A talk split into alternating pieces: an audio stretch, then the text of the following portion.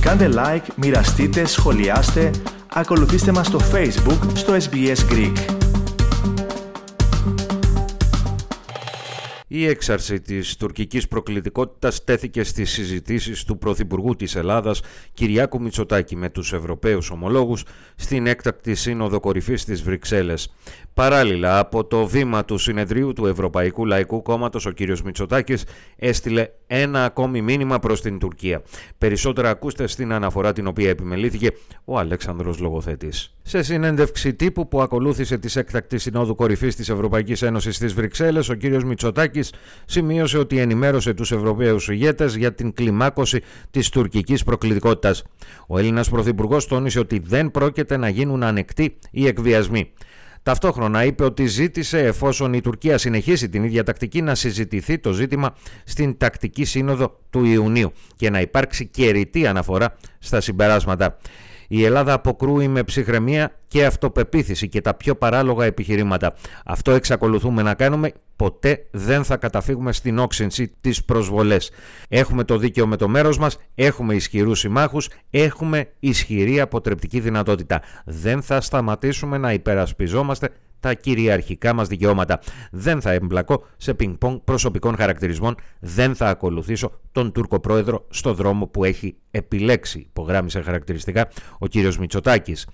Ερωτηθείς για το πώς ερμηνεύει την όξυνση της τουρκικής προκλητικότητας αναφέρθηκε στην πρόσφατη επίσκεψή του στις Ηνωμένες Πολιτείες.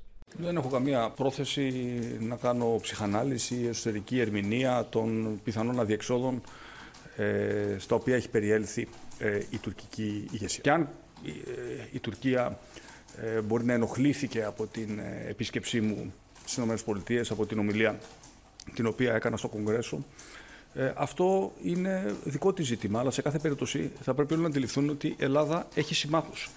Ανήκει στην ευρωπαϊκή οικογένεια, έχει μια στρατηγική σχέση ε, με τις ε, Ηνωμένες Πολιτείες ε, και προφανώς έχει κάθε δικαίωμα και υποχρέωση θα έλεγα να αξιοποιεί τις συμμαχίες της προς όφελος της υπεράσπισης των δικών της εθνικών συμφέροντων. Ο κύριος Μητσοτάκης αναφέρθηκε και στη συνάντησή του με τον Γερμανό καγκελάριο Όλαφ Σόλτς κατά την οποία παρουσιάστηκε και ο χάρτης της γαλάζιας πατρίδας. Ο Έλληνας Πρωθυπουργός σημείωσε ότι ο Γερμανός ομόλογός του αντελήφθη την έκταση του προβλήματος δεν νοείται πολιτική ίσων αποστάσεων στα ζητήματα αυτά. Από ένα κράτος μέλος τη Ευρωπαϊκής Ένωσης απέναντι σε ένα άλλο κράτος μέλος τη Ευρωπαϊκής Ένωσης, ε, το οποίο απειλείται ευθέως ε, από ένα γείτονά, το οποίος μάλιστα έχει και το καθεστώς της υποψήφιας ε, προς ένταξη χώρα. Η Τουρκία είναι αυτή που μας απειλεί και προφανώς δεν απειλούμε εμείς την Τουρκία.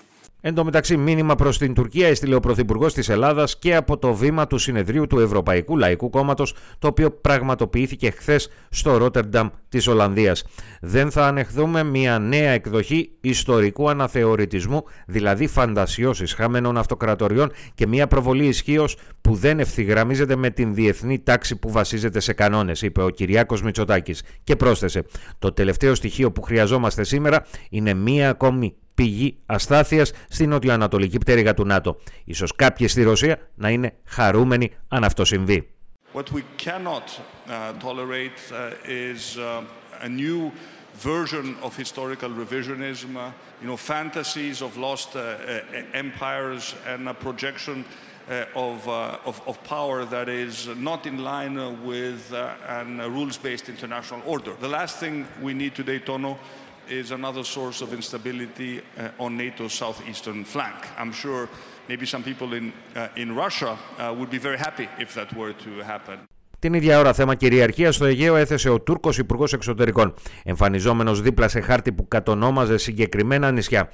Η Ελλάδα πρέπει να αφοπλίσει αυτά τα νησιά, διαφορετικά αρχίζει η συζήτηση για την κυριαρχία, διότι τα νησιά δόθηκαν στην Ελλάδα με συγκεκριμένους όρους, είπε ο Μευλούτ Τσαβούσογλου.